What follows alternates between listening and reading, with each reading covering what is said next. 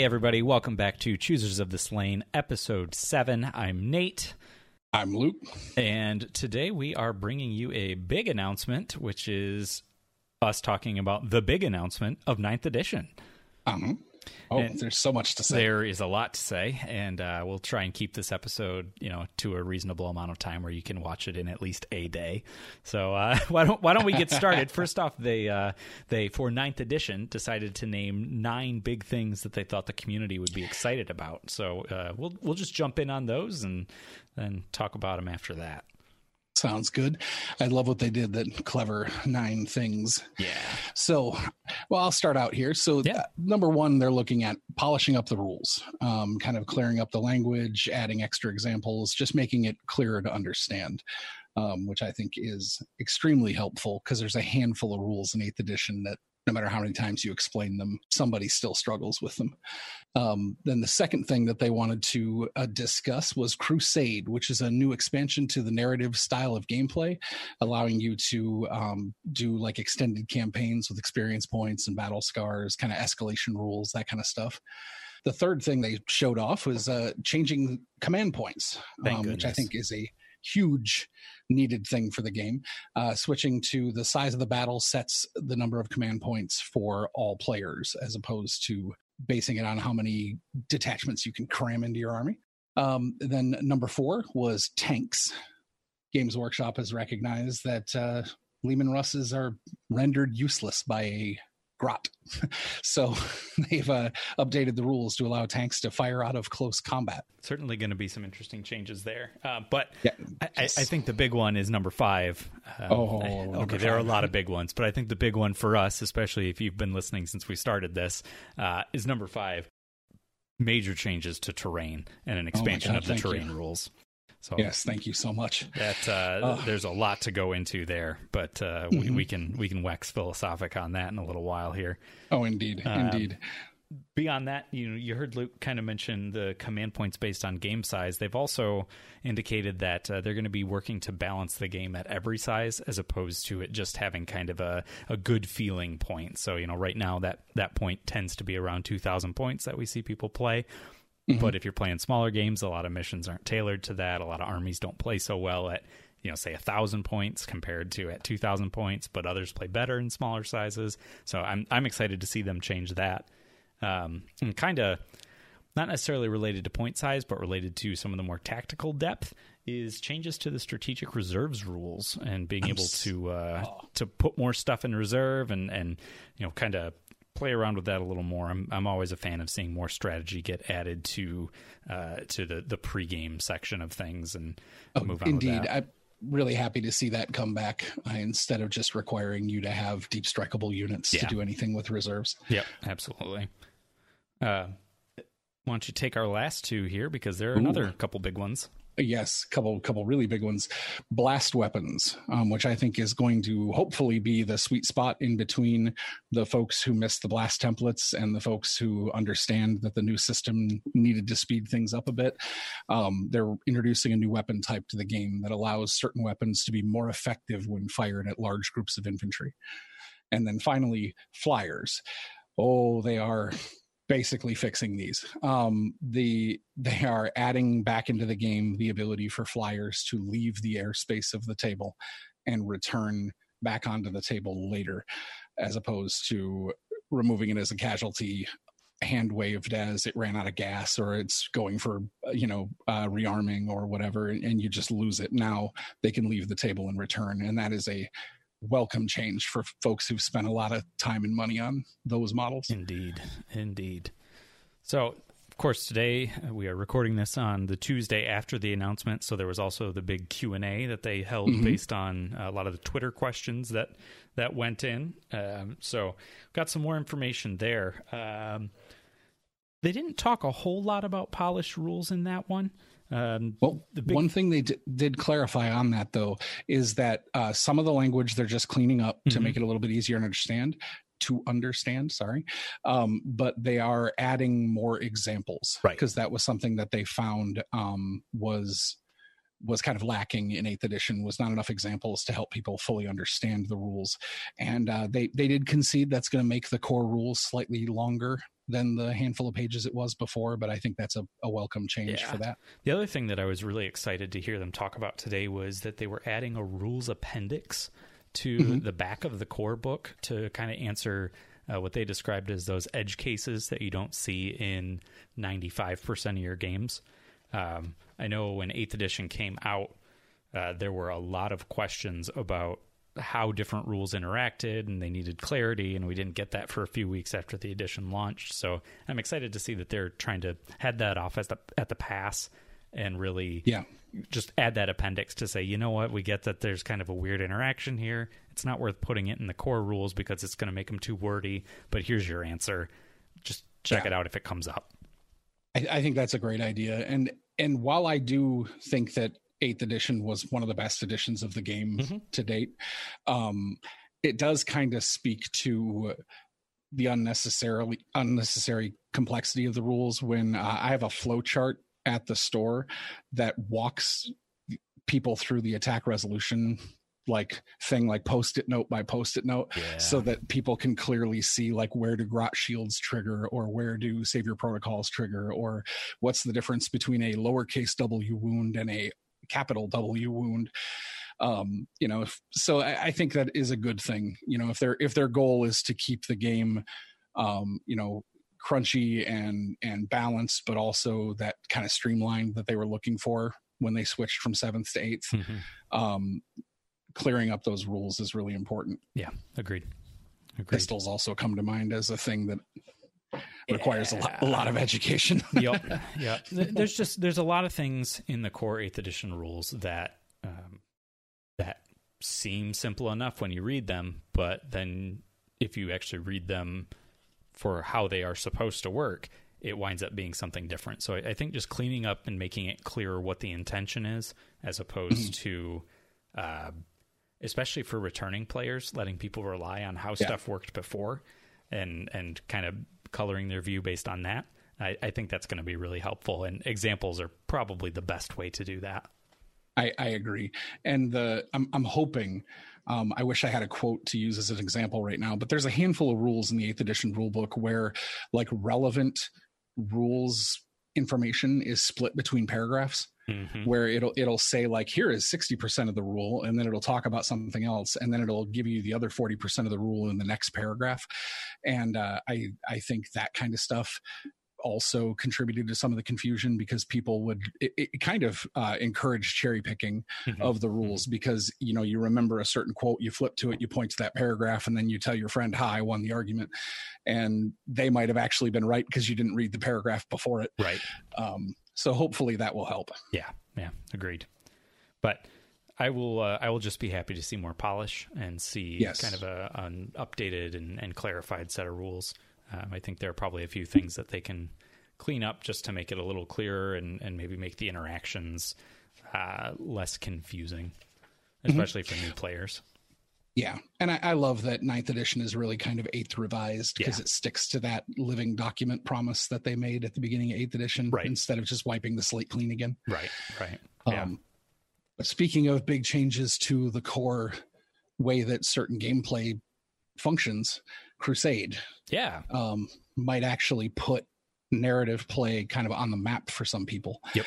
Um, the a lot of folks at least in in in my experience running a, a hobby shop and also like organizing events and stuff there's there's almost always somebody calling for an escalation league or a um, some type of slow grow you know organized play thing mm-hmm. um, or folks want to run through like a series of narrative missions in the shop um, and having a actual system for that in the rules kind of makes that whole section, the whole narrative gameplay type, attractive to folks who might normally think of matched play as the only way of playing 40k. Yep.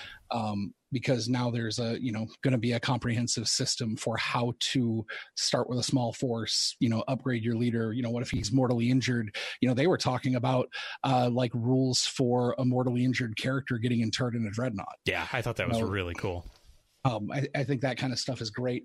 Um, the other thing that I I hope um, I really, really hope that they curate this through the codexes or the codices instead of like just the core rulebook and then White Dwarf articles. I would love to see when they do a ninth edition Space Marine Codex, there is like a two or three page spread on Crusade rules for the Space Marine Codex, so and so on. I, I think you're actually going to see even more than that. Uh, they've they've talked a couple times about how, uh, especially in the Q and A today, that Crusade isn't really going to come into its own until the codexes start coming out. And that's then good. that's that's where a lot of the content is going to be found for each individual army and the, the Crusade rules. Um, so I'm, I'm, looking forward to that. I also really like that uh, that the way Crusade is formatted, at least from what we've been told, it is supposed to be set up so if you have a friend that wants to play a match play game and they're bringing their competitive Eldar Flyers list, and you want to bring your Crusade army of of you know, Iron Warriors, you can bring your Crusade army of Iron Warriors, and you can still have that game count towards your Crusade, you know, benefits and your Crusade changes and all that. And it's it's still a playable game. It's it's not just a you know just a well you have to play Crusade against Crusade, and it can only be narrative, and there's no way to interact with any other style of game. So if your if your play group is small in particular, and you've got a couple guys that are really into you know match play and playing competitive games, and then you've got you know that one person that that really likes the narrative style. They don't necessarily have to exclude each other when it comes to those. Mm-hmm. So I'm, I'm looking forward to that. I'm really glad they wrote it for narrative play instead of for match play. Um, that was having run a handful of kill team leagues. Um, one of the kind of trickiest things is balancing as characters get more powerful, mm-hmm. like making sure that the players are spending the points on them and you know that kind of stuff yeah. um, making sure that the lists stay fair in that way. And having it in narrative play strips away a lot of the a lot of the potential confusion about well how many points does his special thunderhammer cost? Well it doesn't cost anything because it's gear. You just pay for the guy. Right. You know it, it so that i think that was a, a good idea on their part. Yeah. Yeah i think uh this is this is one of those those systems that it's really tough to speculate on because it it could be mm-hmm. a lot of things. Um, but I, I think really what it boils down to is that they're adding more reasons to play narrative play other than just you know it's you can play cool missions that are not one sided. Like it, it, gives you mm-hmm. kind of a, a campaign feel to it, which um, looking back through many years of, of wargaming history you know, from Games Workshop and from other companies, campaigns tend to be a really popular format uh, as mm-hmm. long as you can get people interested. And so I think a hook like this will really kind of get people into it. So, yeah, I, I agree, and I'm hoping that it is a like a as thorough and complete as they are um, kind of pitching that it mm-hmm. will be. Mm-hmm. Um, I know in the past they've you know for like stores and stuff they've sold like an organized play pack and you you buy it and really what you're buying is just the swag and the prizes yeah. and then there's like a one sheet pdf of like you could do this or you could just have them play a ladder campaign right. and you're like thanks guys you know, so super seeing, helpful you know so seeing something where it's actually a, a relatively official kind of um, complete system. I'm super excited about that. Yeah, agreed agreed. So, uh, the the next big change on their list, command points. Um, I I think I think we can both agree, and I think a lot of people will agree as well that the command point system is great in theory and doesn't quite do what it was intended to do in practice. Um, yeah. If anything, it just encourages soupy armies and minimum squads of troops, uh, so you can farm command points. And uh, yeah. I, I, think Games Workshop has made it pretty clear, even through 8th edition, that that's not necessarily how they intend the command points and the game in general to be played, or how the detachment system was really intended to be used. Um, mm-hmm. And so I'm, I'm looking forward to kind of seeing what they do in terms of matching it to game size and making it so it's it's more of a, a currency that everybody starts on an even playing playing field with and then spends down to use tactically rather than accumulating to then use during the game. Yeah, I I wholeheartedly agree with that description of it. Something that has always um, troubled me. I love stratagems. I love command points. I love the idea of a finite resource that you oh, have yeah. to manage during the game. Oh, yeah. Um, you know, and the fact that stratagems are kind of like tactical spells, so to speak. Mm-hmm. Um, I really love that about the game, but I hated the tying them to the detachments that you use because having having like tax, tactical flexibility and having extra resources to cover your army's gaps should be something that costs a, a general. Mm-hmm. Um, you know, that's it shouldn't you shouldn't reward a general because he ordered extra tanks. Right. Um, right. That that's kind of not how resources work. so, yeah. so yeah. I I really like the idea of them switching to it. It also, you know, having being a player who owns, you know, Adeptus Sororitas and and um, Astra Militarum Catachans and also Adeptus Custodes, um, there's oh, and Imperial Knights actually. I you know I've got a handful of knights that mm-hmm. I sometimes will bring in. Um, the you just can't you can't see the balance between oh 650 points gets me a guard brigade 650 points gets me a custodes battalion of 11 dudes on foot with spears. Right. Um, and so you know it, I, I, think i was talking to you about this a couple days ago ran the math on it in a, in a 2000 point army you can get 39 command points with a guard army yep. and 18 command points with a custodes army both of them are making really cheap selections and not buying any upgrades, but that 39 command point guard army has 180 infantry and and like nine vehicles and 27 mortar teams. And yeah. where, whereas the uh, the custodes army is 33 guys again with spears. Yeah. so yeah. um and and I'm, I'm just really happy to see this change. I think this is going to be huge for the game. Um mm-hmm. i also um it's unclear whether or not more than one detachment is going to have any kind of cost associated with it. But I really like the idea that they're talking about making um, bringing forces from multiple codexes codices uh, cost almost like you're buying extra relics. Yeah. Um, yeah. They haven't they haven't officially named anything, but they've kind of hinted at like you got to pay a command point to get access to a different book. Yeah, um, they, they, mentioned you know, it a little bit in the Q and A today. Um, and mm-hmm. I'm, I'm, pretty sure that was one of the things that they said. You know, you, if you want to bring another codex, it's going to cost you a command point. Yeah, and I, I, think that that's, I think that's a really good idea. Yeah, um, I agree.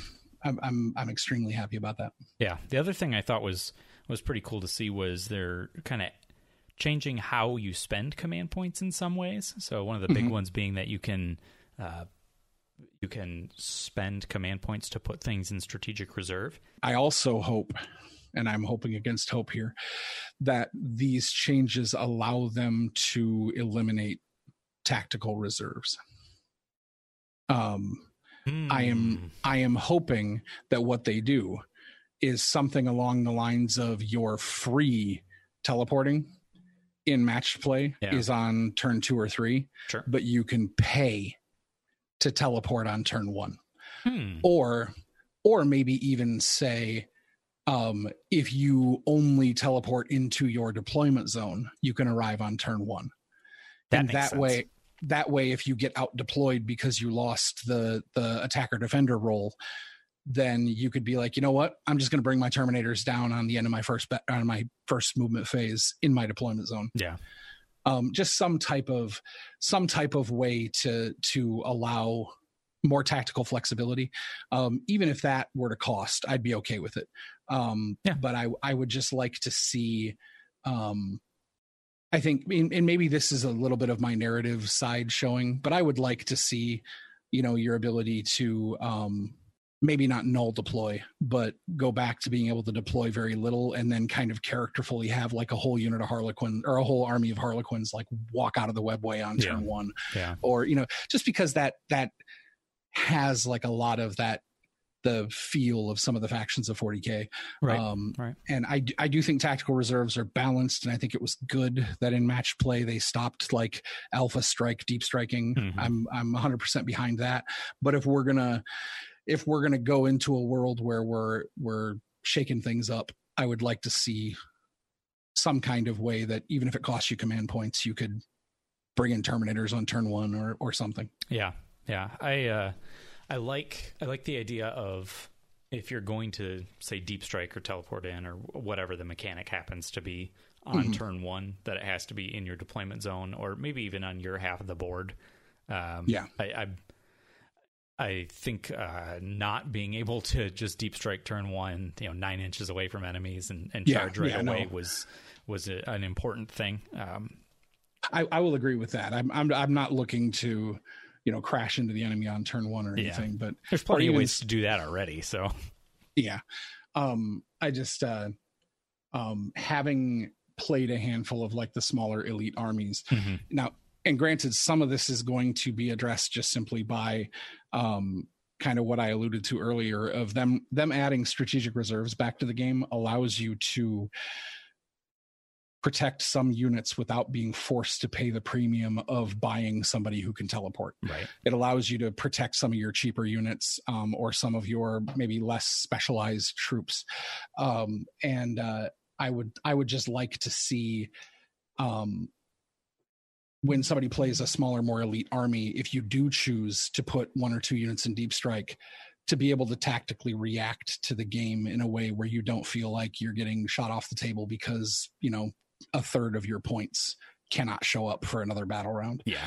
Um, I, I don't want it to be free and I don't want to break, you know, I don't want to have somebody figure out a way to have Khorne Berserkers all deep strike nine inches away on turn one you know yeah, not yeah. look not Ooh. looking for that or anything um, even if it was just something like you know you had to stay 18 inches away on turn one or something you know just something yeah um, it would be nice to have a reaction to it and i think that would be best done with a stratagem like charge command points for it if yeah. you have a unit a unit in tactical reserves you can spend two command points or something to grab them on turn one instead of waiting yeah, i think that, that would sense. be neat but anyway yeah so, kind of moving on from there, one of the the mm-hmm. next points that they make in their their nine nine great things about ninth edition uh, is is kind of a big one, and that's tanks in combat.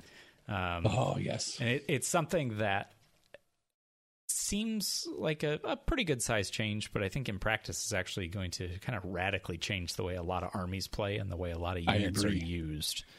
I agree. I don't think people fully appreciate the footprint that's going to leave in yeah. the game. Yeah, and I mean, if it were just tanks, it'd be uh, okay. Yeah, that you know that is a big change. But the fact that uh, in their Q and A they also say pretty much what tanks get, monsters get. Um, mm-hmm. Not to use too fine of a pun, but that's a game changer. I mean, that's yeah. that is a that is a massive system change, um, and, and really even is. if the the core rules aren't you know going to take up that much more space, what we've basically seen with this and with um, with some of the other stuff that they've announced is the addition of at least a few universal special rules back into the game system. Um, mm-hmm. You know, monster and tank aren't necessarily just a keyword anymore. They actually mean something, and they, mm-hmm. you know, they uh, they have an interaction with the rules. Likewise, flyers and blast, uh, which we'll, mm-hmm. we'll touch on in a few minutes here. Same same kind of system there, but uh, I think the big the big thing with tanks is we can both agree vehicles uh, vehicles have uh, a lot of pressure put on them to pull their weight in in any game just because they tend to be more of a point sink and mm-hmm. they tend to be uh, less points efficient than a lot of infantry units in most codexes. Um, Agreed. So I, I I'm kind of hoping that this will um, this will free up the design team. This will free up list building. This will free up uh, just your your general army setup to kind of utilize more vehicle heavy armies without feeling like um, without feeling like that you've you've got the rock and if you run into someone's paper then you might as well just not play the game agreed um, and i know in previous episodes we've actually discussed like firing arcs mm-hmm. and things like that mm-hmm. we recently just had a conversation before before all this about uh, um, what we thought it would take to make like you know make tanks great again you know yeah. and uh, and we were we were just kind of spitballing ideas like increasing their saves or you know introducing you know firing arcs and facings back into the game mm-hmm. or and i think a lot of people felt feel um, or felt like the the change from armor and hull points to having a standard stat line um, really made vehicles more vulnerable and they didn't really get a lot for that change. Um, and I personally love that the vehicles are running on the same like operating system as other units are, but there are unintended consequences, like Shadow. Swords being able to fire their their fi- whole fixed mounted weapons behind them or um, or kind of the weirdness of uh, a tank that has historically been more heavily armored in the front and lightly armored in the rear now just being kind of the same stats no matter where you come from mm-hmm. there were tons of unintended consequences in addition to the threat that vehicles faced from just small arms fire yeah. because you can bury them in dice now where you couldn't before um, and so i'm really hoping that this this is something that can add back to the to their value that this to me almost feels like the thing they should have added when they changed the vehicle stat line in the first place mm-hmm. um, and then we might see more tanks that are not repulsor executioners um, in the game the uh, the other thing that i am personally a little curious about is i can't and maybe you heard something that i didn't um, I'm not sure they've been really clear on whether or not the tanks can fire into their own close combat or they can just fire as if they're not in close combat. Uh, they have not been clear on that as far as I'm aware. Okay. I, that's what, because I, it, it, just, in one thing, they said that they can fire while in close combat. And mm-hmm. then in another thing, they just kind of descriptively um, explained, yeah, if you get tied up, you can just blast those guys off your tank and keep rolling. Right. Um, and so I, I was like, oh, okay, now which is it? Is it that tanks basically function like pistols if they're locked in combat, or is it that they're all like Baneblades that just don't care whether you lock them in combat or not? That that would be my guess. Is I'm hoping that's what it is. Yeah. Yeah, that's that's my guess. Um, because otherwise, you still run into the same issue of great. I've got my you know, my Leman Russ that is uh, that is swarmed by Tyranid Rippers, and I really mm-hmm. would like to shoot its battle cannon at that Carnifex, but I guess I'll shoot it at the Ripper swarm. Yes, I'll shoot it at the ground right in front of me. Right. So uh, I'm I'm hoping that that's how they do that. Um, yep. I, I think. sorry, go, oh, ahead. go, ahead. No, you're fine. Uh, kind of along those lines too. They mentioned today that they're gonna there's gonna be some changes to Overwatch. Um, mm-hmm. Didn't really expand on what that was going to look like, but it seemed like, if anything, it might wind up being a little less deadly. Uh, was the impression I got. And so more importantly, so. yeah, and, and more importantly, uh, apparently it's it's going to be made harder to fall back. So yes, I uh, I think this change to tanks and monsters being able to shoot while still engaged in close combat, um, I, I think that dovetails nicely with it being harder to fall back because mm-hmm. realistically, there's not really a good reason for two grots to make it so if I roll backwards with my Leman Russ, I can't shoot with it. Um, yeah, but it's also not that difficult for them to keep up with it. So you know, not not having as easy a time falling back, but tanks being able to shoot because realistically they don't care about the you know the the couple of guys that are standing around the sides they they can just mm-hmm. you know they can keep trying to run them over in combat but shoot other stuff when they're not i mean that i think that all works really nicely and i think we're going to see that that really makes vehicles and um, non-close combat monsters uh, just overall more prevalent in the game and mm-hmm. worth their points um, yeah, Tyranids really took a hit when mm-hmm. their when their artillery critters were functionally useless. Yeah. Um that so that I'm I'm excited about that.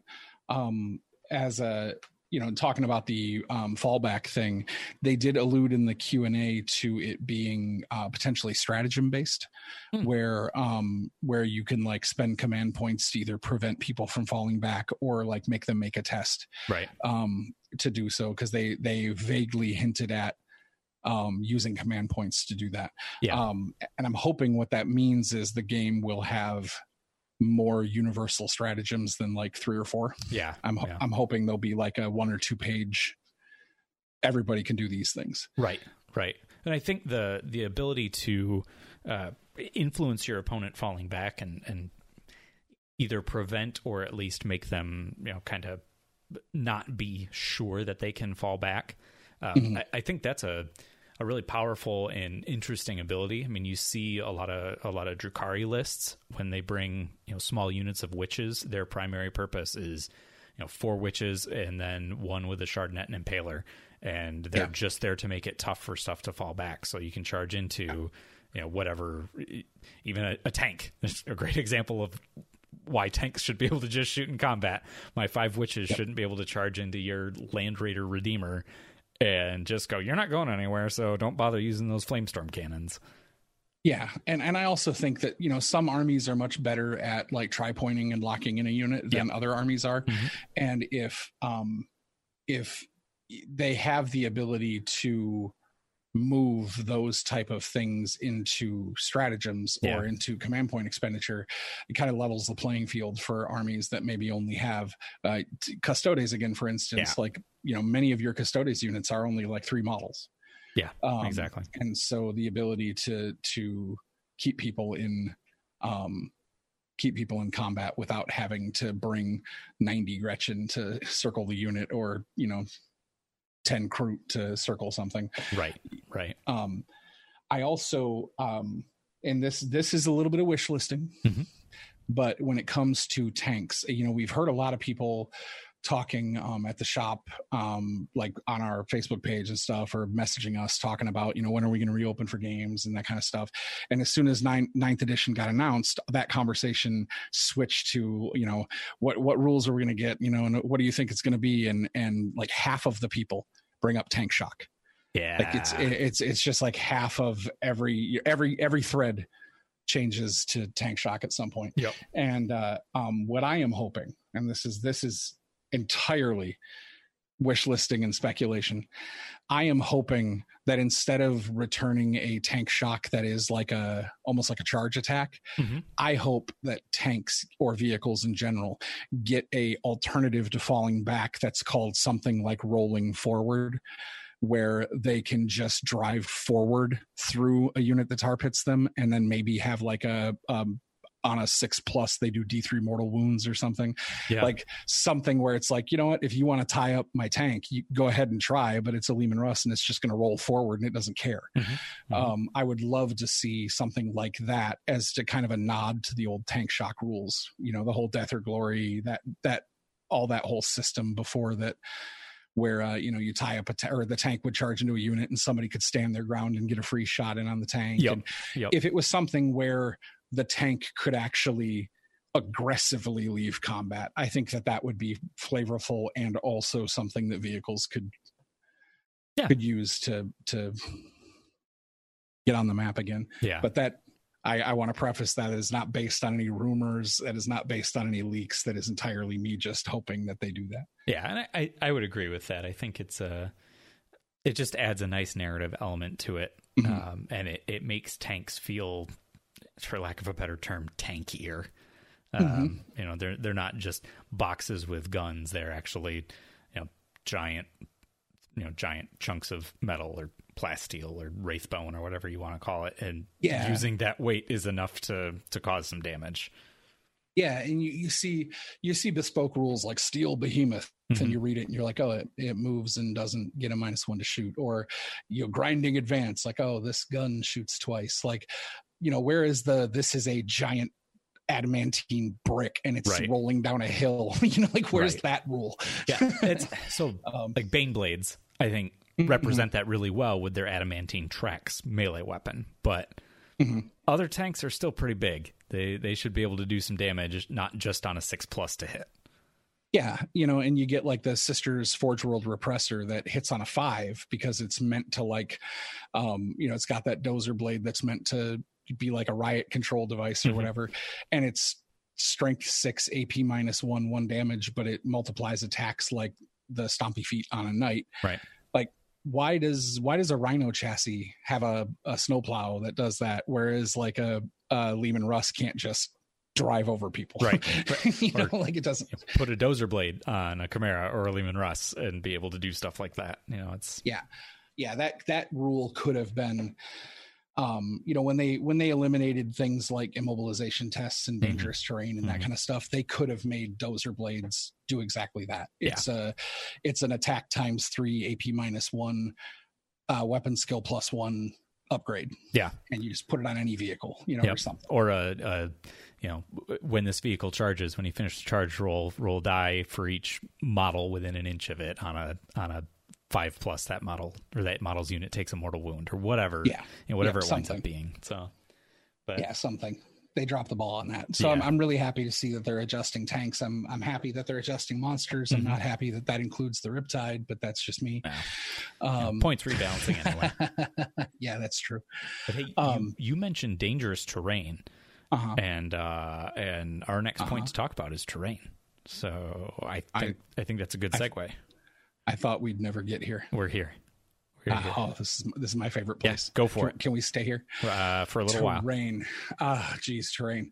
So, in their attempt to streamline Eighth Edition and make everything easy, a ball that they they admitted themselves that they dropped mm-hmm. um, at the Saturday re- reveal was yep. they made terrain way too simple um, and boring. And, yes, and so not only um, was it frustratingly plain but also there's like you know 15 or 12 or something different official terrain kits that all have their own names and keywords and when you look up their rules it basically says it's a ruin but this or yeah. treat this exactly like a ruin and this or you know or there's completely nonsensical things like the the sealed Fronteris building which is the um out of one of the kill zones for a kill team hmm.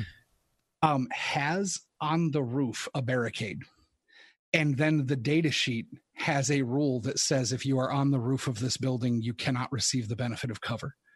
But the model has at the front of the building a barricade. Makes a lot of sense.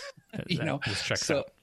Yeah. Um, so that just I I could rant for hours about how the terrible terrain rules of Eighth Edition have affected so many games. Mm-hmm.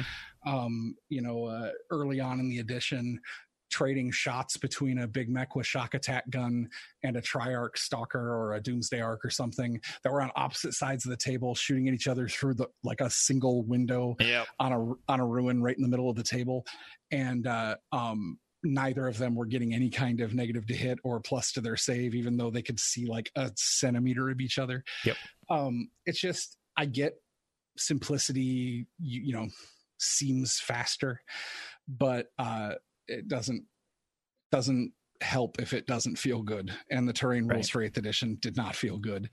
Um, and what they talked about on the uh, initial launch in in the q&a was just much more clearly defined interesting like redone from the ground up terrain rules mm-hmm. um, they talked about pieces of terrain that will obscure line of sight completely, um, taking kind of a nod from some of the competitive formats out there where there's like a keyword or or like an ability tag that that terrain pieces will have called uh, I think it's obscuring or obscured or something th- like that. I think they called it obscuring, but yeah, and and so that entire terrain piece blocks line of sight.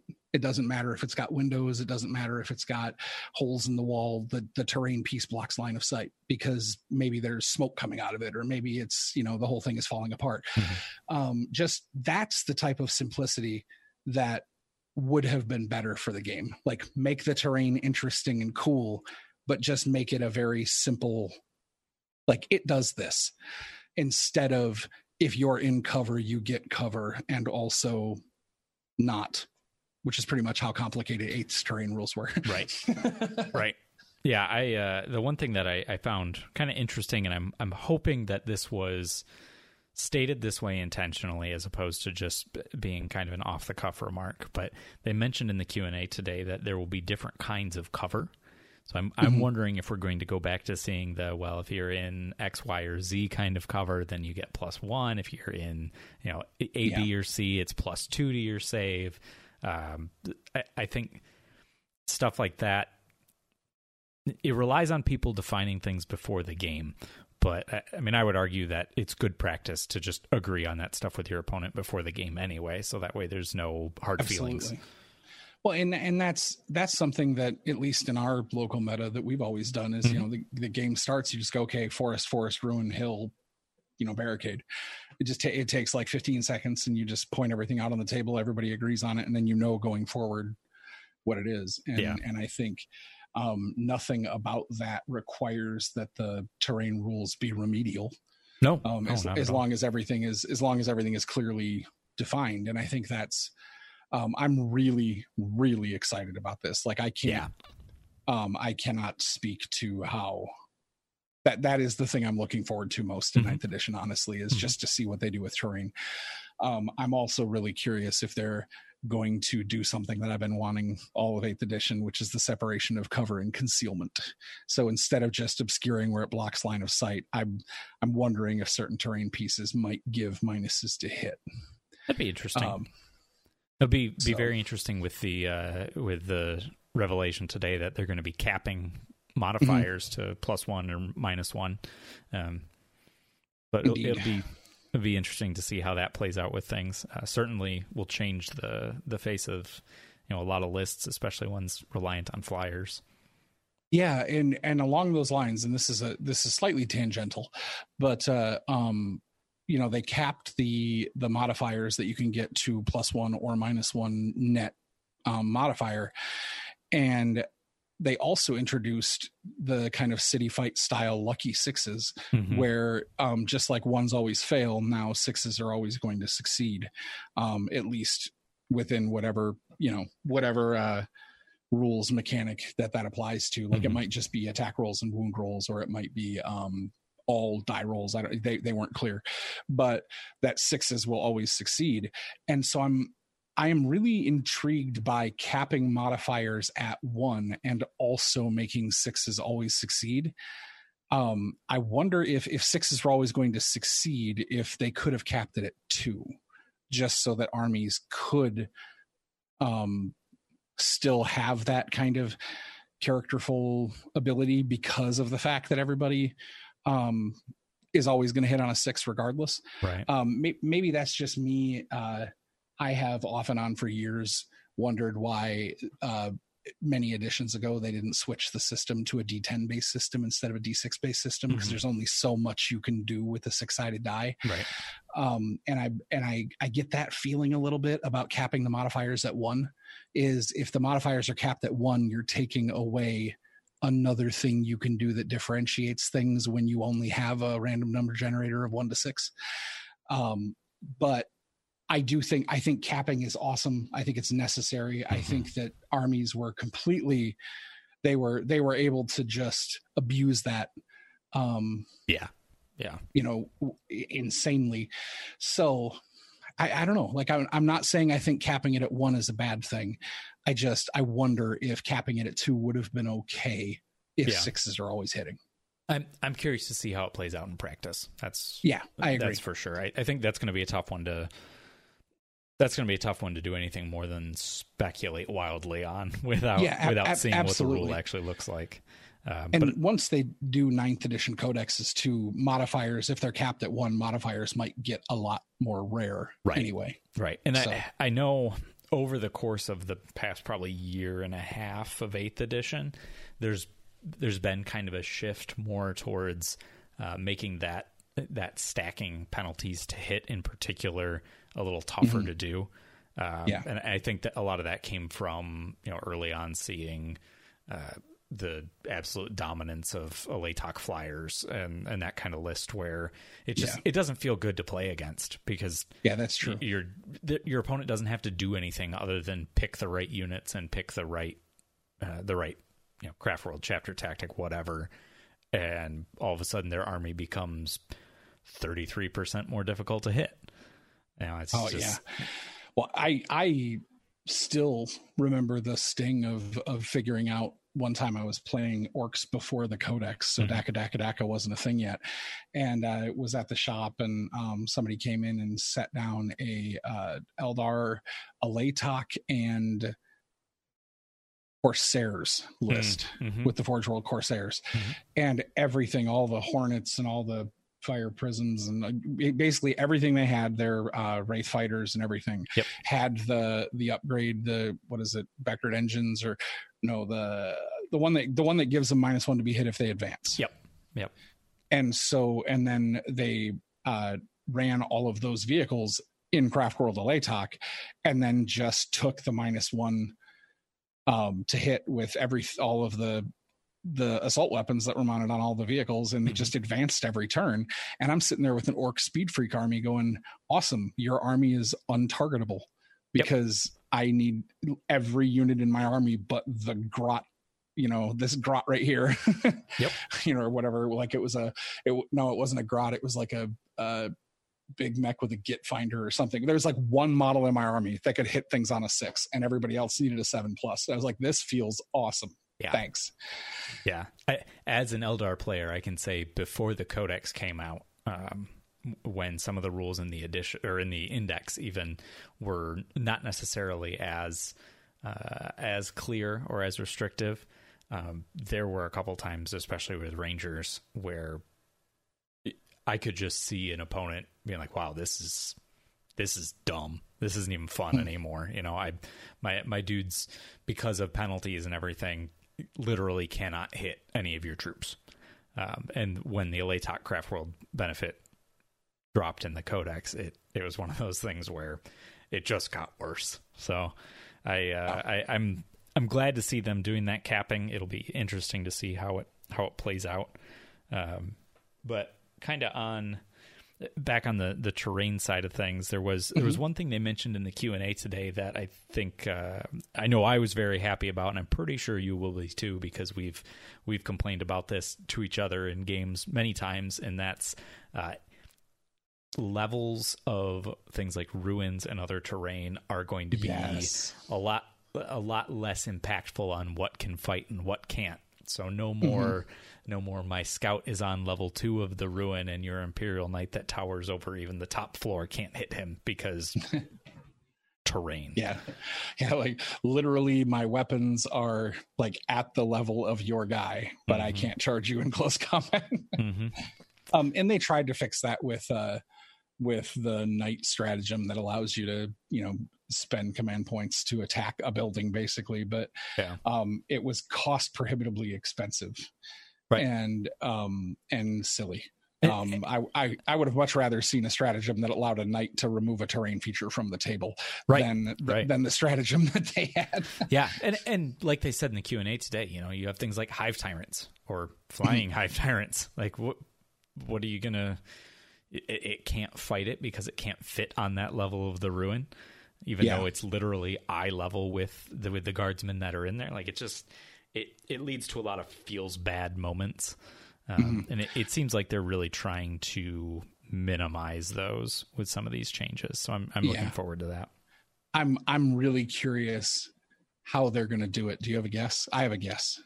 Um, I mean, I I would guess that things with the Titanic or monster keyword either will ignore levels of ruins or will be able to um, you know be able to fight against a certain number of levels or they they might add back in vertical you know vertical fighting um, mm-hmm. i would guess one of those would be the main thing but what do you think I'm thinking it's going to be um, a vertical coherency thing. Yeah, it'll be it'll be like barricades, where you know barricades make the one inch bubble into a two inch bubble. Mm-hmm. Um, I I think it's going to be something like if you can get one level away, then the bubble becomes like five inches or something like it'll be it'll be something where the hive tyrant is actually like out in front of the building yep. on the ground, like ripping load bearing members out of the building so that people are falling and yeah. you know um, i'm i'm thinking it's going to be something like that. I don't think it's going to be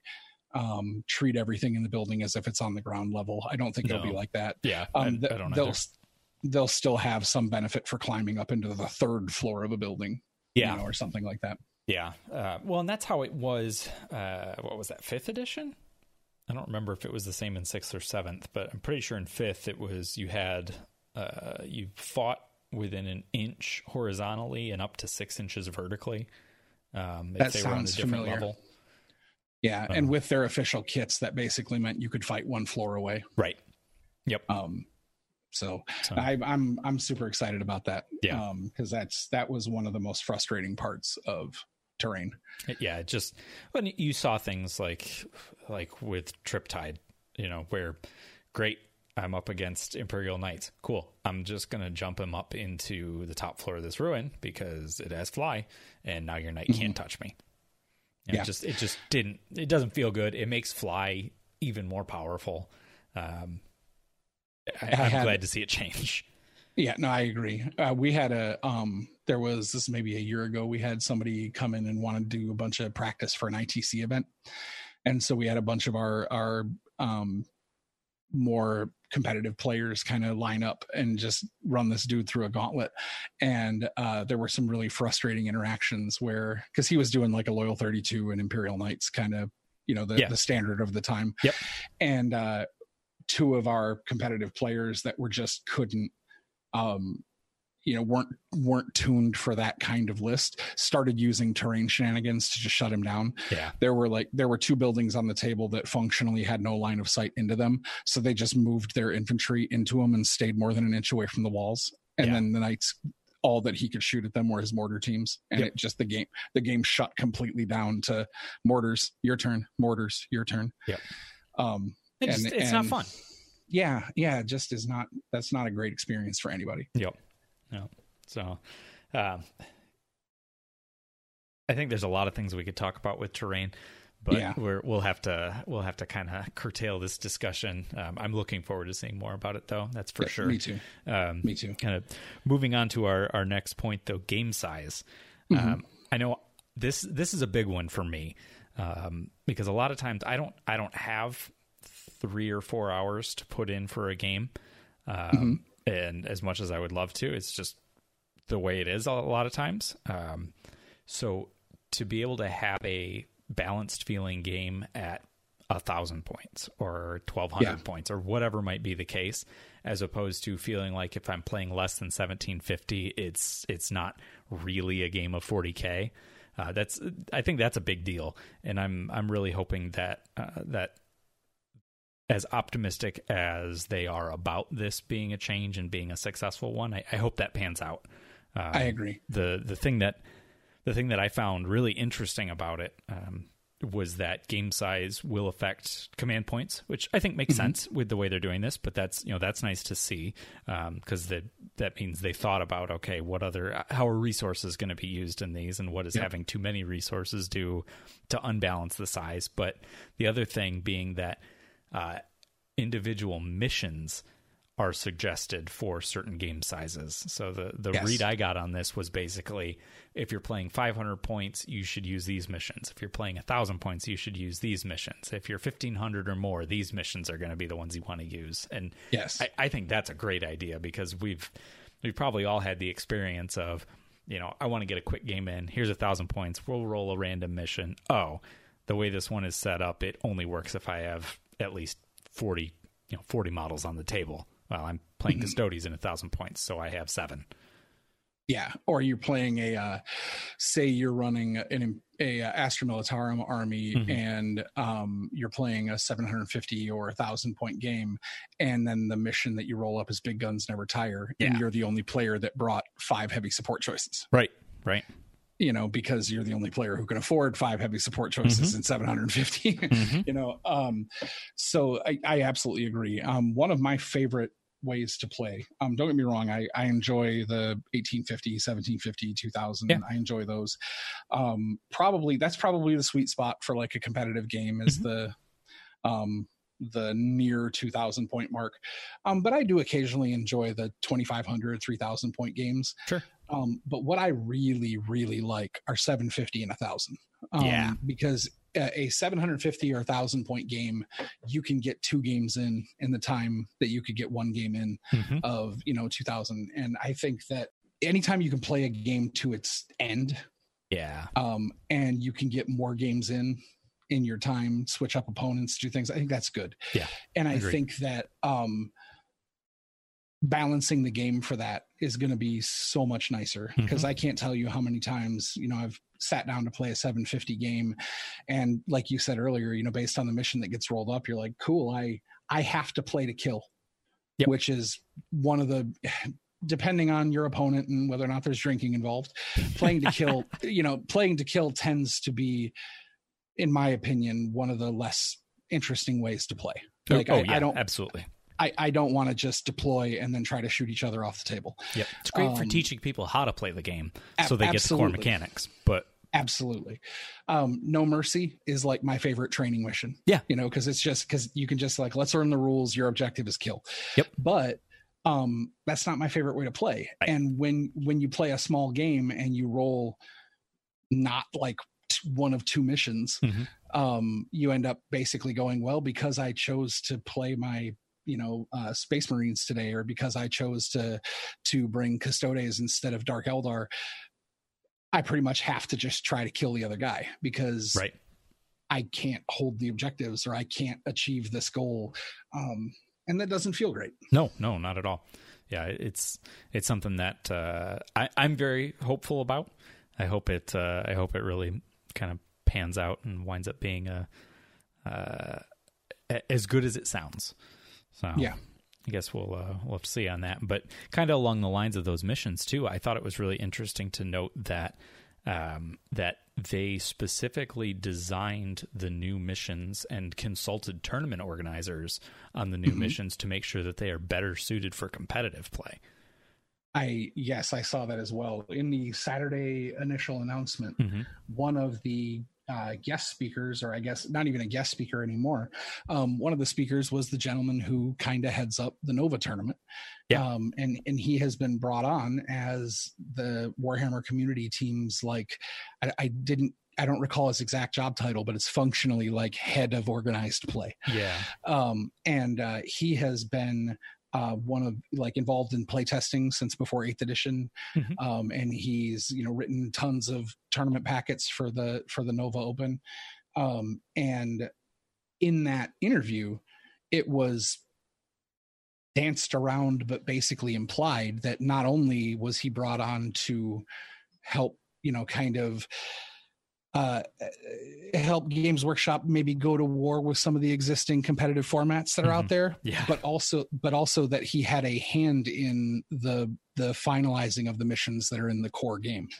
Um, to that it was it was talked about in that interview that mm-hmm. that he helped, um, and that was very um, that was very heartening for me um, just because one of the things and, and, this is me as a tournament organizer and a store owner um, it is always frustrating when you you say I want to run an event and half of your player base says ITC isn't real 40k and the other half of your player base says might not be real 40k but it is the it's the standard. So right.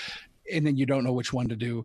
Um, and I I really feel like a lot of those formats came to be because Games Workshop years ago backed away from holding their rogue traders and backed away from holding their grand tournaments. Yep. And so somebody had to step in and fill that void, and they did. Um, I would really like to see it go back to a, a standard. Yeah. Um, so that it just be like, we're running a 40K tournament. Well, what kind of tournament? A 40K tournament. Yeah.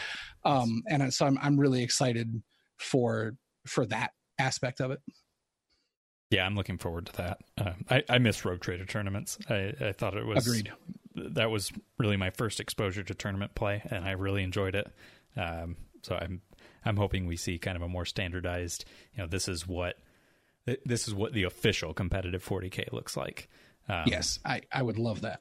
I, I can't um, say I can't say nothing against the ITC format because I do have some gripes with it. I I see the need for it. I, I see why they did a lot of what they did. I don't begrudge anybody who enjoys playing it, but it's um yeah, I, I will freely admit I'm one of those people that says, yeah, like it can be fun and everything, but the way it interacts with the game changes mm-hmm. how things are balanced a little bit too much for my tastes. Yeah, and one of the things that I I struggled with was you know games workshop has been trying harder throughout throughout eighth edition to like pay attention to the competitive scene for the curation of point values mm-hmm. and things mm-hmm. and when the majority of the competitive events globally are using these alternate formats that you know secondary objectives and things like that yeah. change what units are good with games workshop listening to the competitive community that means the points are being curated for a format that's not even the main game and right. so you have you have units becoming more expensive because they're good in the itc and then they become unplayable in regular casual 40k mm-hmm. because they cost 15 points too much you right. know or right. um and so i just that's that's something i would like to see and i and i'm with you in the in the respective i've tried um i've tried a lot of you know let me really chew on the itc format let me really do this and and and I'm I'm intrigued by maybe traveling, going to some tournaments and yeah. playing ITC. Um, and I do I think there's a lot of great ideas. You know, the I like that the secondaries add like a meta level of tactical, mm-hmm. you know, planning. Mm-hmm. Um, but overall, for the health of the game, I I don't know that I can get behind a format where I mean the missions are where a good chunk of 40k the game lives. Right. Because even though the core rules run the math, the missions are what the game is. And if the missions are these different things with a different way of earning your victory points and all these secondary objectives, it changes what's what's useful. It changes how units interact with each other, what's beneficial. Mm-hmm, mm-hmm. Um, and I don't know that it's healthy for the game overall. Yeah, yeah, and I, um, I think in the Q and A today they they made a really interesting point, and I I hadn't. It made sense once they said it. I hadn't really thought about it enough to look at the game this way, but uh, the the the rules writers today talked about how every standard game of 40k really has four players. Uh, you've got mm-hmm. the two people who are actually playing the game. You have the terrain, and you have the mission.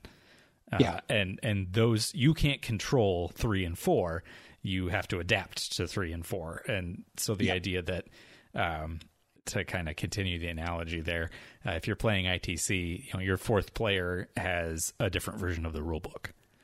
Yeah. And, and so it just yeah. kind of, a lot of times it, it, it just affects things more than it should, in my opinion.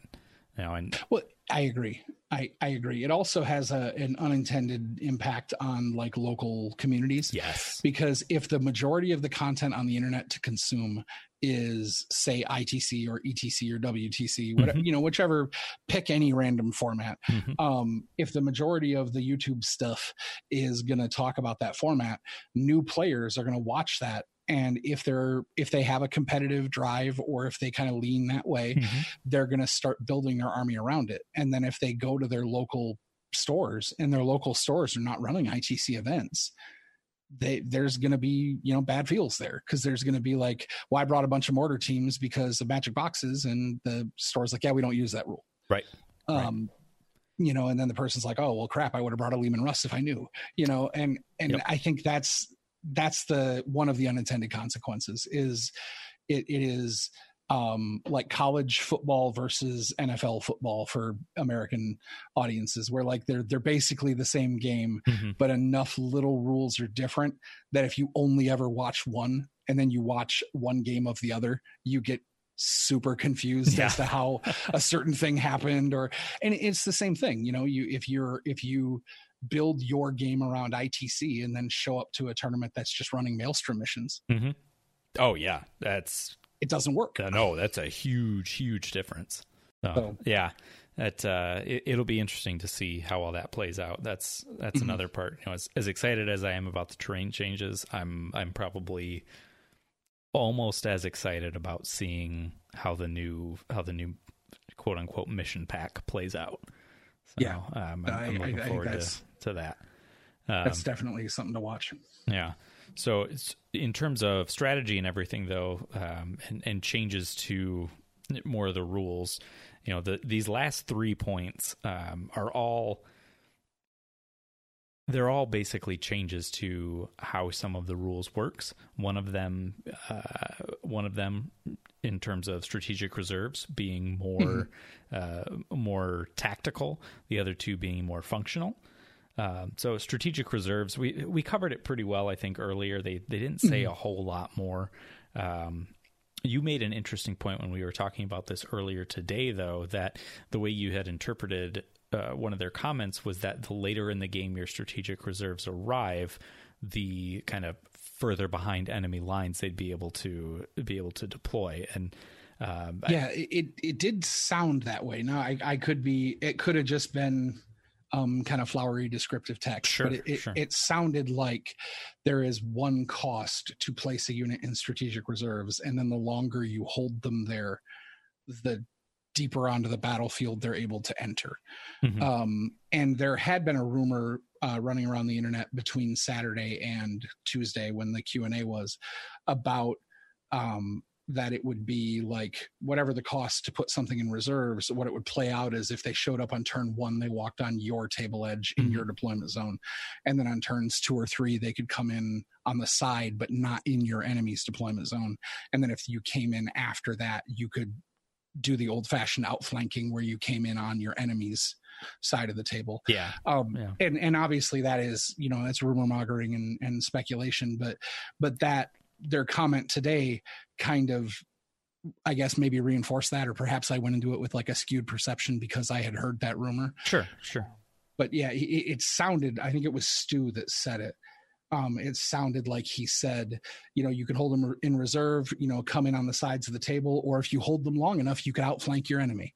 And it was, it was like a, it was some statement that implied that time mattered. Right, right. I, I have not gotten a chance to go back and watch the the video um, the recap. I, I, watched it live, but I haven't gotten to see the the recap itself. But I, I want to go check that out because I, I think that would make for uh, even more tactical depth and really make it um, make it more interesting in a lot of ways. Mm-hmm. Um, I know I know you and I have talked about this before that we both think one of the you know one of the best parts about wargaming in general and, and because we play 40k mostly about 40k is uh, when you're playing being able to uh, play a game where you're forced to make interesting choices mm-hmm. um, and and I think that really just amplifies that that part of the game where you're saying okay you know oh you know my opponent held his squad of 10 death company in reserve until turn 3 are they going to you know they're not in deep strike so are they going to come in behind my lines? How do i adapt to that? Is it going to mess up you know my castle in the yep. back with all my buffing or is he coming on the side and he's going to mess up you know the the the spearhead that i've thrust forward? You know it, it just it, it adds another layer of depth that i think uh, i think makes the game better in the long run and raises the skill ceiling if that makes sense. It, it does. Um, and there's there's two things that I think of based on what you just said. And the first one being, I mean, I know I tend to lean more in the competitive way, but I do enjoy like the narrative and mm-hmm. the cinema and the and the kind of epicness of of the story of what's going on. And there is a degree of drama to I sent my troops around behind and they're not there yet. Right that you know it kind of feels like you know you've got your Catachan colonel screaming into his voxcaster like you know where is my you know unit of veterans and they're like you know we're still we're still by the bridge sir we're pinned down you know it just, it, it yeah, just adds yeah. that kind of feeling of they can't sneak up behind you yet because they're they're not there yet right um right. and i think you know even though i do tend to lean more on the on the competitive side like i still enjoy that you know yeah. if i if i if i wanted to play a purely competitive game i'd play chess you know i still like the right. the uh the immersion and i think that rules like that where not only um not only is there that meaningful choice of uh you know you have to wait for the best benefit and then you know where is the sweet spot between you know, uh, well, I got to go now, even though I'm not going to get what I really wanted. Right. Um, you know, versus waiting and getting what you wanted. But I also think it just it creates that immersion. You mm-hmm. know, it, it, mm-hmm. it's kind of silly in previous editions when you had units like Kroot-Hounds that could outflank, where you would hold them and then on you know in turn two they would just walk on your enemy's deployment zone. Yeah. And this was in pre- previous editions. Like, well, how'd they get all the way over there? You know, they're not they're not teleporters. They're not they don't they don't get dropped out of an airplane. You know? Right. Right. Um. So I so I think there is a, a degree of of kind of cool factor there, and that's the first point. The second point, and this is more of a tactical thing I am hoping that there is a way for you to bring strategic reserves on in your opponent's backfield mm-hmm. because there is while it is a good tactic, there is nothing interesting or fun about 400 chaff infantry spaced out by two inches apiece, covering their entire backfield. Screaming, yeah.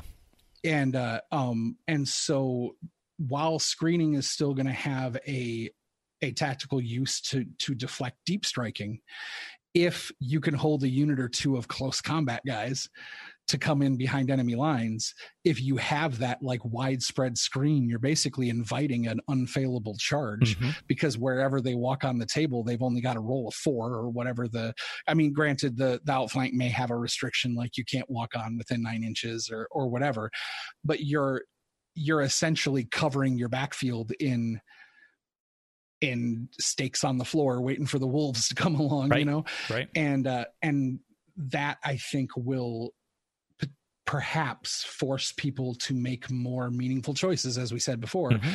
about do i want to cover my entire backfield or do i really only want to screen what i have to right right um and so i'm that because that is something that's just you know when you're when you're setting up deployment I, I totally get the tactical reason i totally get why guys do it but when you're watching somebody just set like guardsman two inches guardsman two inches guardsman mm-hmm. two inches guard you're like cool i'm gonna go get a sandwich i'll be back in a little bit yep. you know it's just yep. I, and it, it, just looks weird on the table too when you see a unit of like 30 poxwalkers strung across like 15 feet of table you know? Mm-hmm. it just looks weird. and it, and it, the game slower. and it leads to you know leads to kind of kind of some odd odd ways of of playing things where you're doing stuff like taking cheap characters just because they basically make an 18 inch zone of no deep strike and mm-hmm. rather than using them for their auras and using them for their abilities they literally just hide behind cover or out of line of sight or whatever to keep things from dropping in too close to your your guys in the back. And it oh yeah, it just kind of yeah I, have been absolutely guilty of that with my AdMech army because the you know the secondary HQ choice in right. pretty much every battalion is a tech priest enginseer. Yeah, and in most cases because I run Mars and I I tend to have a backfield castle and a moving castle, but in most games regardless of who my opponent is, it's tactically valuable to just measure nine inches diagonal in from each corner of the table and then hide a tech priest behind a piece of terrain. Mm-hmm. And then I just screen out a nine inch bubble on both si- on both of my flanks. And right. it was like, oh, th- there was 60 points. That's cool. They weren't going to fix anything anyway. Yeah. Like I, yeah. I have absolutely been guilty of that. And I, while I'm doing it, I'm like, I wish I didn't have to do this, but I do because I'm playing in a tournament. yeah, know, it's, it's, a valid tactic. it's just, it's one of those things that, in terms of feeling good, it tends mm-hmm. to not. Uh, yeah, both as as the player and as the opponent. Yep, oh. I agree. So hopefully, strategic reserves will help kind of deal with some of the goofier you know interactions yeah. Um you know i mentioned the like eight foot wall of poxwalkers earlier. You know the if you if you can get one end of the wall on one objective and the other end of the wall on another objectives you can just start removing the casualties from the middle and you're going to hold both objectives all game because you've got you know, and they you can't the they unit. can't move at that point? Yeah. Yeah. You know and so it's just like those kind of silly things yeah. might happen less um, yeah. if if somebody can charge in from the side of the table. Right. So right. um and then back to uh you know back to the list of of of changes to the game blast weapons mm-hmm. um, that's one of the things that people have complained about the loss of blast templates about yep. is how people place their units and how how like in in previous editions you had to be more careful about where you put your your guys mm-hmm. um, and when when the game shifted to just randomly rolling things um, yeah, the game got faster with the removal of that mini game, and I'm and I'm betting across the board arguments have decreased by a measurable percentage. Sure. Um, but that's another thing that has to do with like some kind of silly placements for units and stuff are mm-hmm. a consequence of of that. Mm-hmm. Um, and also, it doesn't feel great when you're when you're looking at like a Leman Russ battle cannon or a uh, um, the Conqueror. No, is it Conqueror? The long barreled one, the anti tank one that Vanquisher. only shoots once. Vanquisher, thank you. Mm-hmm. Um, so you've got the Vanquisher cannon that's supposed to be the anti tank round, and it only shoots once, and it does slightly more damage. And then you have the the what used to be the large blast template battle cannon and you're looking at it stat wise going okay i might as well just shoot the battle cannon at the tank because i'm going to get a random number of shots yep. because it's supposed to explode big and kill more guys yep. but really all it does is make it more efficient as a tank hunting weapon than the variant that was supposed to hunt tanks right and, and the only solution to that in the current system would be to make the tank hunting one ridiculously strong mm-hmm and then you end up with balance issues with okay now this gun is too powerful yep. so that going you know if they're not going to put blast templates back in the game which personally i'm glad it doesn't seem like they're going to um, i like the idea of a new weapon type mm-hmm. that lets tau submunitions and leman russ battle cannons and uh, rapid fire battle cannons on imperial knights that lets those type of weapons really do what they were supposed to do. Yeah. Yeah. Um, yeah, I, I, agree with that. Um, I I liked blast templates a lot, but they definitely slowed down the game, and I I think um, I I can't say I miss them in the sense that I think the game would be better with them. They uh, they were fun, but they also they caused arguments and they they mm-hmm. slowed stuff down. Um, the biggest the biggest thing being, especially if you were playing a horde army, you know whether that's Tyranids or Orks or in a lot of cases even guard.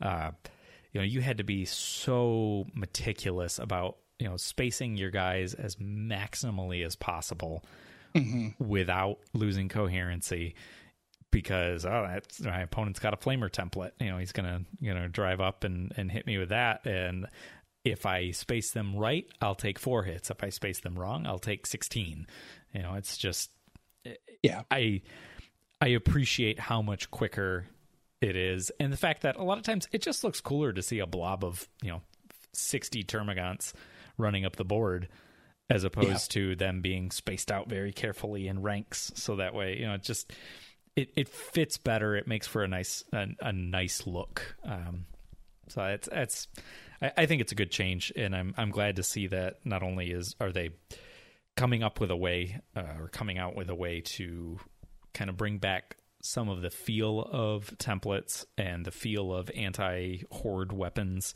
but also um, that they're they're going to be you know assigning that rule as necessary from the start and then as new codexes yes. come out that they'll be you know they'll actually have the weapon type so that's that's a um, a, a, welcome change in my book um, but one that they haven't talked a whole lot about which uh, I'm looking forward to seeing more of kind of along the lines of of the last point they make which is flyers uh, basically all we've heard is they don't die when they go off the board mm-hmm.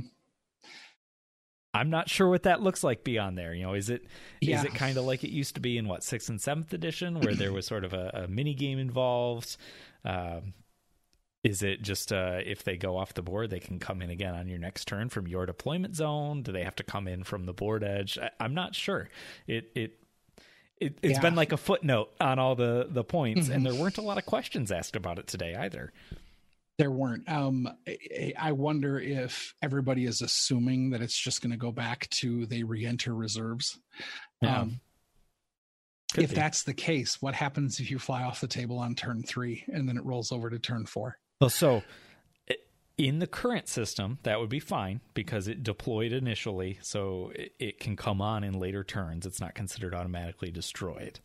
That's true. Uh, Unless it's worded as it returns to tactical reserves. Right. But, and then, yeah. yeah, then it would be, oh boy, I don't even want to think yeah. about that. yeah. Bleh. But, um, regardless, but flyers. Cleaner, more polished rules. yes, exactly. flyers, flyers not, you know, just randomly dying because a millimeter of their base couldn't fit is a welcome change. Yeah. And I also think that it, um, it also removes the need. I, I, don't know what they're going to do rules wise, but mm-hmm. it removes the need to be like a stickler about whether or not the wing is hanging off the table. Right. Right. If the planes can leave the table again, then we might see it go back to just just make sure the base is on the table. Yeah. Which I think um, makes which, sense. Yeah. Which I think is is it's just easier. Yeah. Um, also, it's easier to get to your troops around your flyers in your deployment zone if you can yep. back the flyer up a little bit. Yep. Um, exactly. So we'll see. What I'm wondering is, is it going to be flyer specific, or are um, are other units going to be like? I, I wonder if other units will gain the ability to like walk off the table and enter some type of reserve, or mm. you know, just I wonder if it if it opens up that precedent for future like special rules you know like sure. a Sly Marbo a Sly Marbo or ork commandos or something where or like the in seventh edition there was that piranha formation where if the piranhas uh, if, if a single piranha survived and it flew off the table on the next turn the entire formation could return to the table at full strength mm-hmm. and it mm. was it was one of the it was one of the seventh edition crazy kung fu hong kong action theater version of 40k special yeah. things. Yeah. But um but just the idea of like does that open the precedent up for there to be units that can like advance off the table just to get away from the enemy and then you can redeploy them later in the game somewhere else because they snuck around or like i think the the the fact that if they give that back to flyers it just opens up the potential for cool bespoke rules for future units. Yeah. Because yeah, I think because that would be interesting to see too. Yeah. Um you know something like Sly Marbo where he can what is it fade to the, fade into shadows or whatever his yeah. power is or, yeah or that would be an awesome Genestealer cult thing. Mm-hmm. Yeah, absolutely. Um, Go back into cult ambush or something like that. Yeah, yeah, and and again, th- they have not said anything like this, but right. just if they remove the precedent from the game that flying off the table kills you, it, it potentially opens up the creativity to say that other things could leave too. Yeah, yeah. I don't know. It'll be interesting to see the the blast weapon type and the um, the flyers are definitely two of the things that don't seem like such a big deal, but also have not had a lot of information leaked about them yet uh, or yeah. revealed about them yet. So I'm I'm interested to see what more we we find in the the coming you know, the coming weeks. Um, but that kind of does it for our list of nine, and we're we're definitely stretching long here. Um, eh, to to wrap up, why don't why don't we take a guess I know I've got my opinion based on what they've said of when we can expect to see ninth edition coming out, but what are your thoughts? Mid June, or sorry, not mid June, mid July. Mid July. Um, I think it's going to be mid July. Uh, um, they in the first thing they said um, that it's a couple months off, and then they uh, made it a point of saying this summer at another time, mm-hmm. um, which could potentially be as far back as like you know August or early September. But I just for whatever reason, um, I think they are going to want to get back on the release schedule they had originally planned because mm-hmm. um, they have to they have to recover from this COVID stuff like everybody else does. Yep. Yep. And we see um, coming up in the next week the the AdMech releases might have been a two week release cycle that had the shutdown guess. not happened. Mm-hmm. Um, and so my guess is that from now until mid July, we're going to see really aggressive new releases mm-hmm. and they're going to try to hit fourth quarter um, back on their original plan. Yeah. And so that's that's my personal guess. I think maybe maybe it'll be August, but I I think we're going to see it in mid July mm-hmm. so that they can actually just get back get back on track and then and then finish the year out the way it was planned before COVID. That yeah. that's my personal theory. Yeah, no, I think I think that's that's probably uh probably pretty accurate. My my thought um, and this this might be a little this might be even a little more aggressive than they'll go. Uh, but I I could see them saying, you know what, we want to get this get this pushed through. We want to get, um, you know, you mentioned the the quarter. They want to get it out as early in the quarter as possible. So we've got Engine War and all the AdMech stuff coming out uh, on the sixth of June. So. Um, going up for pre-order on the 30th of May. Uh, sorry, coming out mm-hmm. on the 5th mm-hmm. of June, going up for pre-order on the, the 30th of May. I would not be entirely surprised to see um, War of the Spider and Fabius Bile go up for pre-order uh, on the what is that thirteenth. Um, you know they come out. Uh, no, I'm sorry. Go up for pre-order on the the sixth, and then see Pariah and the new Illuminor Szeras go up for pre-order on the what is that thirteenth then and then have them announce pre-orders for uh, for ninth edition on the 20th to have it launch the first week in July.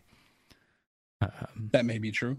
Though, um, I know with, with with eighth edition they did two weeks of pre-orders. Right. That's and that's why I'm thinking if they start the pre-order on the 20th, that would give them two weeks of pre-orders. Um, the mm-hmm. only the only thing I'm not sure about is uh, that that first Saturday in July that those pre-orders would go up is July 4th. So in the U.S., of course, that's a, a holiday. Um, sometimes they shift stuff around based on that. Sometimes they don't. So it'll be interesting to see how that plays out. But I, w- I would agree. I will be very surprised if we don't have ninth edition in our hands within the next six to seven weeks. Yeah, I think we'll probably see um, kind of like with eighth edition, week by week, we're going to see like this is the new this phase, this mm-hmm. is the new that phase, mm-hmm. this is the new you know terrain. This here's some examples of that. Um, So I, if you look, if you look at how the the game is traditionally laid out, you know, if you're like, okay, there's a movement phase, a shooting phase, there's the charge phase and the fight phase, there's the morale phase, then you got terrain, and now you got new weapon types. That's seven weeks. Yep. So um, now, if they were to say vehicle changes is an eighth week, and maybe that talks about flyers and tanks and monsters or whatever, you're looking at eight weeks. And right. so, um, if they're going to do it like they did eighth edition, where they spotlight something every week on Warhammer Community, there's not much time before they're going to run out of things to spotlight. Right. And and I think I, I think this will be a very aggressive uh, timeline. Mm purely because of how many weeks of releases they lost to yeah uh, lost to the you know the lockdowns for COVID and and all that. I think that everything that we would have seen split over two weeks is going to get crammed into one week. Mm-hmm. Um, and I think that we may, I don't know this for certain, but I think we may see like one or maybe two weeks of Age of Sigmar, but I don't think we're going to see much Age of Sigmar until ninth. Yeah, I think it was just going to be they they know nothing against the fantasy lovers out there. I mean, I enjoy Age of Sigmar myself, but mm-hmm. like they know where their bread is buttered, um, and they've got to make up for you know two months of business. So I I have a feeling that uh, fourth quarter might be where we see a lot of those like light elves and all that stuff that was yeah. previewed earlier in the year, and we're just going to get 40k crammed down our throat for the next two or three months. Yep, yep, and I you know, I, I, think that kind of fits in with with how they did things last year with uh, with the Age of Sigmar kind of second edition revised, whatever they decided to call it, release. Mm-hmm. Well, that was last year, right? 2019. I think so. Yeah, uh, where we basically had two months of just Age of Sigmar releases and maybe like a one-off 40k character or special edition model or something. Uh, mm-hmm. But it was almost all Age of Sigmar stuff coming out for Malign Portents and uh, and you know new new stuff with that. So I I think we'll probably see something similar this year. Um, I agree. But but either way, I will be I will be absolutely shocked if we have not seen ninth edition out for play uh, by the first week of August. Yeah, that, that would, I, I would, would, be I would agree with that. Yeah. Um, um, I don't know. So it'll be interesting. I, yeah, I know we need to bring this to a close, mm-hmm. but I, I'll ask you in one sentence. Yeah of just total total wish listing total speculation what is one thing you would like to see changed in ninth edition that is not addressed in the uh in in the release information? Ooh, one thing they haven't talked about um mm-hmm. mm, do you have something in mind? Pistols. Just straight up like I, I, a lot of the things i wanted to see in a in a revised edition mm-hmm were at least tangentially talked about. Yep. Um, I want to see pistols either uh, written more plainly, clarified, or just made better. Um, sure. I just think the the being forced to shoot at the closest target and also being segregated from other firearms where it's pistols or non-pistols and mm-hmm. then you have to fire at the closest target i mm-hmm. think that is uh, too restrictive for the benefit of being able to fire them in close combat um, so I personally, I think that they need to simplify that and maybe yeah. loosen their hands on the reins with pistols. That's my that's my wish list kind of kind of thing is that I want to see pistols able to fire into and out of close combat at any target that's within range. Because if you can't shoot anything else, if all you can do is draw your pistol, you should be able to shoot it at anybody within range. Right, right. I agree. Um, so one thing I think I would I'm not even sure what change I want to see at this point, but I would like to see something change in the way character targeting works. Um, yeah, I it just they're they're with all their their announcements and everything. It seems to be they are working hard to remove those feels bad moments from mm-hmm. the game, and one of the worst when it comes to especially teaching new players how to play is when you go okay here's my dude and here's my other guys and they're going to go up and do that thing and now it's your turn. And they go okay well uh, i'm i'm going to shoot your farseer. Okay? You can't. Why not? Because he's not the closest unit. He's the only thing i can see. Yeah but there's a squad of rangers on the other side of that wall that are invisible to you. I can't see anything else. Great so I can't shoot with these guys? Nope. Nope. It just it it's not fun. Like it's just not fun, especially for people just learning the game. I mean, I when I was teaching my wife how to play, she looks at me and goes, "That is one of the dumbest rules I have ever heard." And I went, "Yeah, you're not wrong." I mean, it's just if there's a guy standing out in the open, it doesn't matter if you know there's a unit of scouts that are three millimeters closer. Shoot the guy you can see. Yeah. It, it well, it doesn't make sense not to. Smite handles it pretty well. Mm-hmm. You have to shoot the closest visible target, right? Um, and, and, just you mentioning that character rule, that's another thing that that really jams people up with pistols. Mm-hmm. Is if the character is um, standing right there, like six inches away from you. Mm-hmm. Here is like their army leader, and you know, you know, I've got this this person with like a melta pistol or whatever.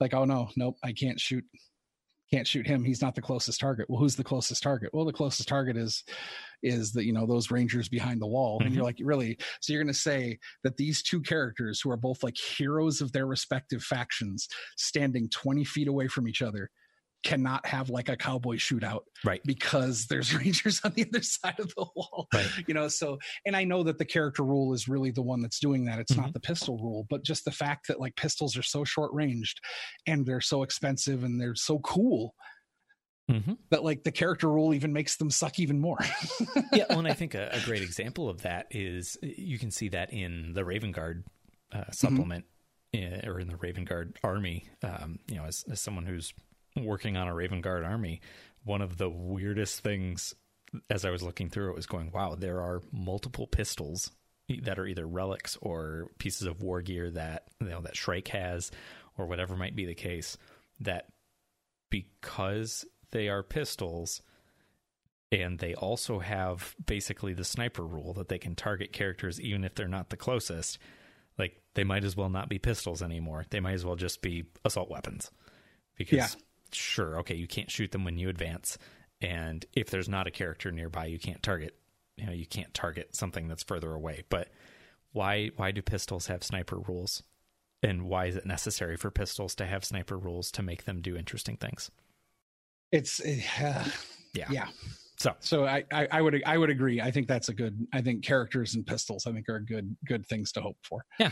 So um, it'll be interesting that, to see. So, yeah, we'll see. Yeah. Um, so we're hoping uh, we were going to try to do some tactical discussions about other factions besides Sisters of Battle, but they kind of blindsided us with talking about a new edition. So a little bit. Kind of, kind of feels like maybe that's less useful now.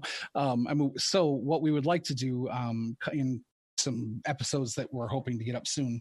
The uh, we're we're going to talk about some broader game tactics, um, things that are not specific to factions. So we've kicked around the ideas of maybe doing a deployment conversation or a um, a uh, pre-game you know discussion on uh, you know how what's smart as far as how many relics to buy or things that are like kind of agnostic to the various factions and if we if possible i mean i know stratagems are going to get weird but yeah. also to have some discussions about things that are agnostic to system um kind of general game tactics or you know we're me- forcing your opponent to make meaningful decisions things that we've referred to in a lot of our conversations mm-hmm. um so we're hoping to get you some some videos about those kind of tactics since um may not be super useful to break down how a an eighth edition codex works right now. Yeah, yeah, exactly. So, and, um, and it is worth noting that the codexes, for the time being, are going to still be usable when ninth edition comes out, but because of how significantly parts of the system are going to be changing, it's it's mm-hmm. just